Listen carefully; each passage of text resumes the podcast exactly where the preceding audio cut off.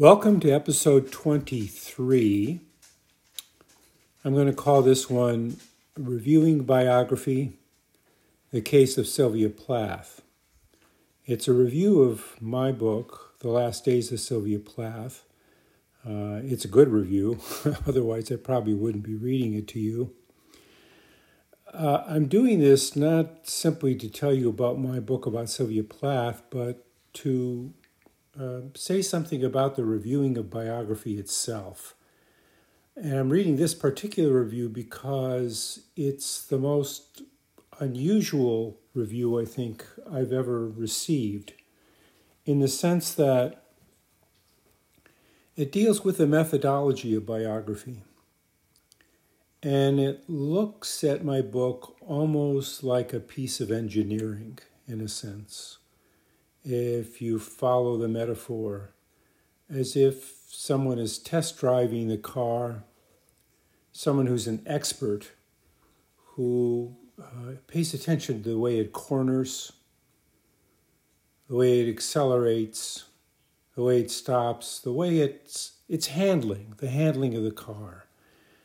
One of the profoundly disappointing things about reviews of biography is that they almost never do that um, they never tell you really about the mechanics or the machinery of biography. They're usually book reports telling you about the subject, and usually what the viewer knows about the subject is what they received, what they've read in the book. And then they pre- present themselves as an authority on the book, having, in a sense, received their authority by reading the book. Uh, and then they might spend a paragraph on saying, well, it's well written, or it's workmanlike, or uh, it's good, or it's bad, or render some kind of judgment. As a result, uh, usually I learn nothing from reviews. I can be pleased by them uh, if they're good reviews.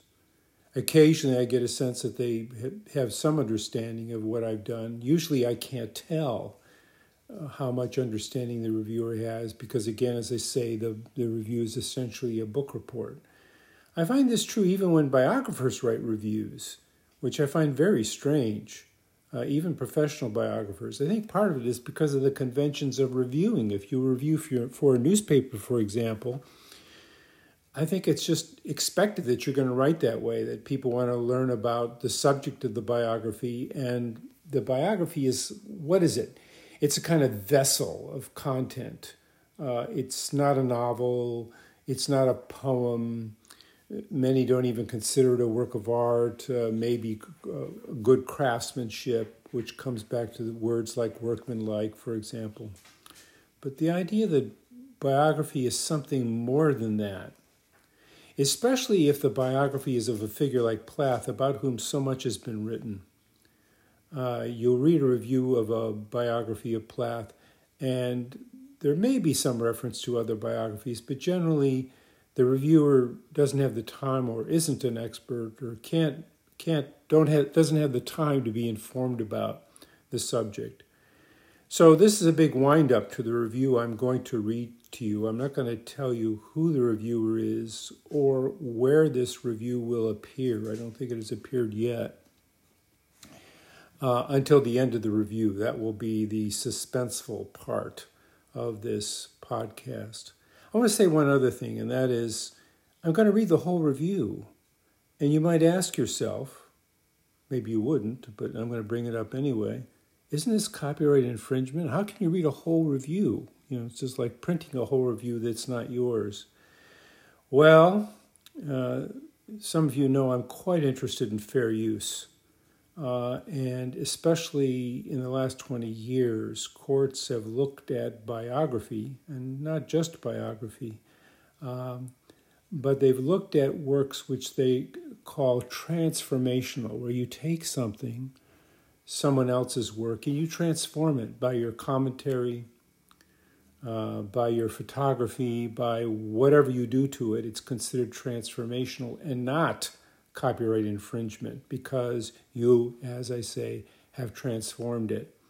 Well, in effect, that's what I'm doing with this review. I'm not just reading you someone's review, I'm reading you my commentary on the review uh, and what it tells us all about the genre of biography. So, without further ado, the review.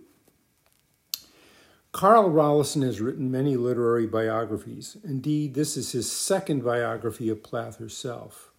What he has created in this most unusual book is a structure that allows the reader to become the biographer.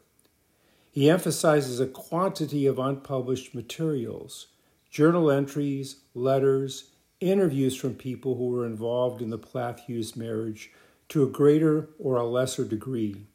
In his method, facts, which are put in quotation marks, come vividly to life seen through the commentary of people not usually cited in Plath biographies. Just I just love that first paragraph because it really gets at a number of things that I tried to do in the book. What's so unusual about this biography is it tells me things that I sort of knew, uh, that I didn't necessarily deliberately put in the book, like you become your own biographer. And the truth is, I've been very influenced by uh, uh, an essay by a classic essay by the historian Carl Becker, "Every Man His Own Historian." But I couldn't have written that paragraph in the review, and it tells me something about my book. It brings to consciousness something about my book that I couldn't have put in quite those words. Okay, second paragraph of the review. Rollyson begins with a chronology of the lives of both Sylvia Plath and Ted Hughes presumably so that his primary text can be freed from the sometimes static feel of chronological fact. He also brings himself into the picture, explaining that he was in London during early 1963 as a drama student. So he vicariously knows, that's put in quotation marks, knows, the terrain of the last days of the title. Plath died in London on February 11, 1963. Then he begins to build a scaffolding that helps the reader ferret out the events of the marriage through various interchanges among friends and enemies, as well as the last days themselves. At the close of his preface, he contends that Sylvia Plath's last days were not inevitable. Just before this somewhat startling comment, Rollyson announces her story remains unresolved. That's that's me commenting now. That's what the book is about. It's about putting everything in play. One of the things that people often say when they review or respond to a biography of a subject um, for whom there have been other biographies, not another biography of so and so, or what can there really be new? That's what publishers always want to know. Did you find out something new? as if it's all been settled. And what the last days of Sylvia Plath is trying to tell you is none of it's settled any more than your life is settled or my life is settled. Okay, next paragraph. One of the reasons this methodology is effective, that is, that everything is unresolved, it seems to this reader, is that there is nothing linear about those last seven months of Plath's existence.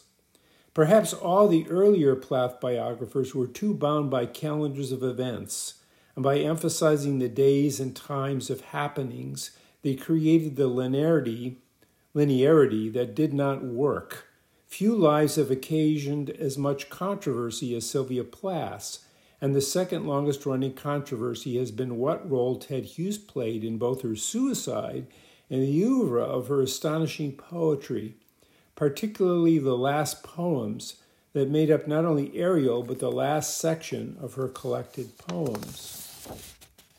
Rollyson sets all this before the reader. He emphasizes the work Harriet Rosenstein did before she was forced out of her biographical project. He has used her archived papers. He gives his readers succinct but unequivocal comments. He talks about those last months when Plath, she's quoting from the book, tried to reorder her own life in the midst of Hughes's alternating threats and reassurances. He explains that Hughes was having not only the well known affair with Assia Wevill, but also an affair with Susan Alliston. Rollyson's method is not to withhold. To the contrary, he gives his readers quantities of information. But conclusions from the fact finding process are, most of the time, left to the reader. Again, become your own biographer. This is the new dimension, and as a technique, it wipes out the points of contention that Plath biographers have struggled with for over 50 years. That takes my breath away. I'm not sure I would have baldly made that claim, but I'm happy to see it in a review. Next paragraph.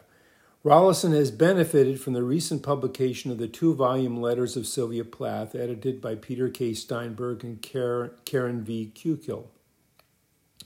In Volume 2 appear previously unpublished letters to Ruth Tiffany Barnhouse, her married name Ruth Beuscher, Plath's therapist. These letters from Plath are the clearest reckonings of her state of mind during her marriage to Hughes, and particularly during the months Rollyson treats. But he goes one better and supplies an extensive description of the Plath Barnhouse relationship over the years while Plath is finishing her undergraduate degree, through her marriage, and then through her last months. In fact, Barnhouse becomes a kind of guide for Rollyson's book, as well as seemingly for Plath's last days. Rollyson also uses new information for, from Steinberg and Crowther 2017. This is a book called These Ghostly Archives as well as every extant biography. Rollyson carefully sequences the information he gives his reader. He aims for fusion as sets of materials are provided. He does not judge. The book proper, for example, begins with a long section about E. Lucas Myers, Hughes's American friend from their post university days. One of the closest of Ted's friends to the marriage, Myers admits to disliking Sylvia from the get go and eventually Myers wrote a long essay as part of Anne Stevenson's Plath biography. He published several other books about his love for Hughes. When I was interviewing Ted's friends for my mid 1980s biography of Plath, Myers admitted his great dislike and answered my questions with clear anger. So now you, you may already know who the author of this review is. It's a Plath biographer, it's a woman. I'll give you her name at the end of the review. The tactic Rollyson uses here is to give the fullest possible picture of Myers. Besides his own words, Rollyson draws on Plath and Hughes's letters to him and his to them. He also incorporates Myers's poetry.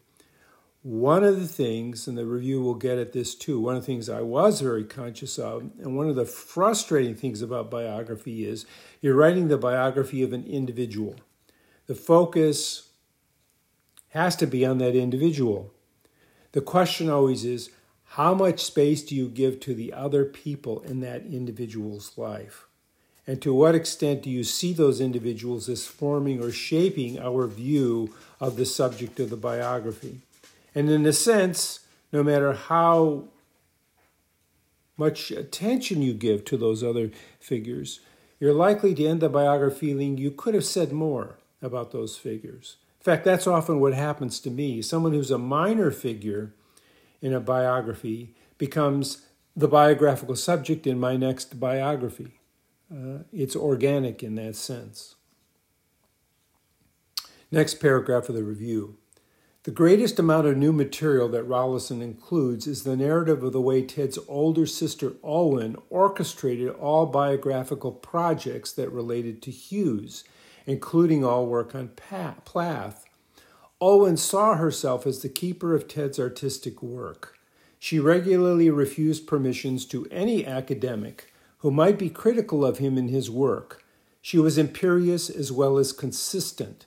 As late as 2006, when I was hoping to publish an academic monograph on Plath's first poem collection, this is the reviewer speaking here, her first poem collection, The Colossus, Olwen delighted in refusing permission through Faber, the British publisher, even though I had already paid the requested fees to Plath's American publisher. The work never saw print. This is the reviewer's work. To Olwen, I was always that American feminist, a bra burner for sure, and nothing I would ever write could be trusted. Reviewer speaking about herself. Most people reading a biography of Plath's last days would be, would, would be less interested in Olwen Hughes's machinations with 50 years of biographers than the amount of space Rollyson gives her. But he uses this narrative, as he does all his tangential mini accounts, to build the picture of a closely protected Ted Hughes, a man Rollyson contends was probably more depressive than Plath. Growing up in the poverty of his locale in a non demonstrative home, Hughes was bad at expressing emotions. He certainly had had little training in being a baby minder or a house husband, and so what Plath saw as natural fatherly duties felt like oppression to his keen fixation on the masculine. Another fascinating mini biography is the relationship with the Merwins, childless, never bothered by any hint of poverty, very far themselves from enthusiasms for American domesticity.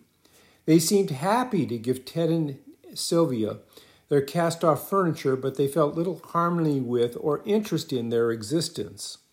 Other especially provocative mini bi- biographies are of Susan Fromberg Schaeffer, an accomplished American poet and novelist, and Elizabeth Compton, an equally accomplished British friend whose loyalty to Plath showed the kinds of rapport Plath was capable of exchanging.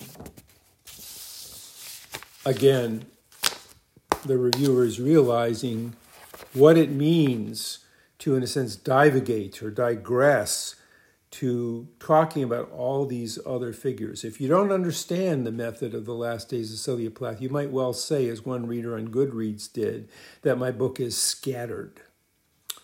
Well, to continue with the review. The Last Days of Sylvia Plath is not only experimental in its structure, it is inclusive. When Rollyson writes more conventional biographer, biography, the reader comes away with a great deal of new information. For instance, when Rollyson takes on the import of the bell jars, emphasizing the Rosenberg's execution, this is what he gives his readers. She's quoting from my book. Eight years earlier, the world that had gone mad and executed the Rosenbergs, accused of espionage on behalf of the Soviet Union, and that had depressed suicidal Sylvia Plath and Esther Greenwood. How much thoughts of the uh, electrocuted Rosenbergs had undone Sylvia in June 1953 is worth exploring because she never severed a sense of her own precarious existence from what was happening in a world at risk. Her interior temperature was closely attuned to the atmosphere outside herself. That's the quote from my book. That last phrase, her precarious existence, her own precarious existence from what was happening in a world at risk, her interior temperature was closely attuned to the atmosphere outside herself, which is what my book is about the atmosphere outside herself. The review goes on. What Rollyson does to illustrate new insight about the summer of 1953 is to give the personal testimony of one of the other Mademoiselle College editors at some length.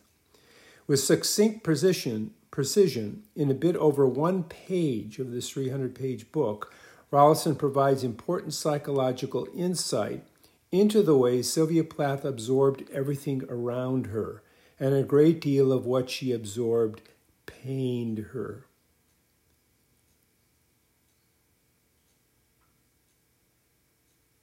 Rollyson is even handed in these sections of clearly stated biography. He gives us sections that interpolate Ted Hughes's sometimes puzzling behavior, often based on his fear of disappointing Plath's high expectations of him. Rollyson is right in these observations too.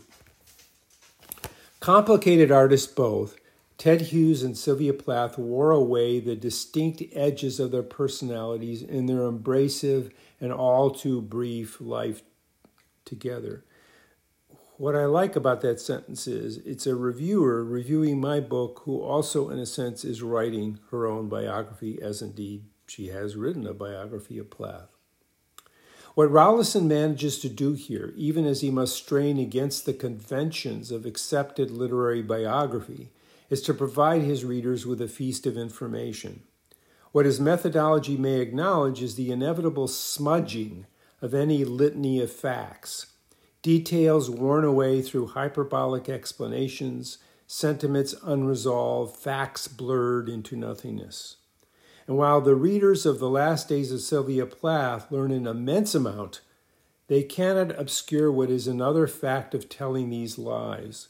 Lives that so many different and differing points of view can never entirely align. And that's how the review ends. To put it another way, as I said earlier in this podcast, what my book tries to do is to put everything in play. The reviewer is Linda Wagner Martin. The review will appear in an academic journal, Resources for American Literary Study. Thank you for listening.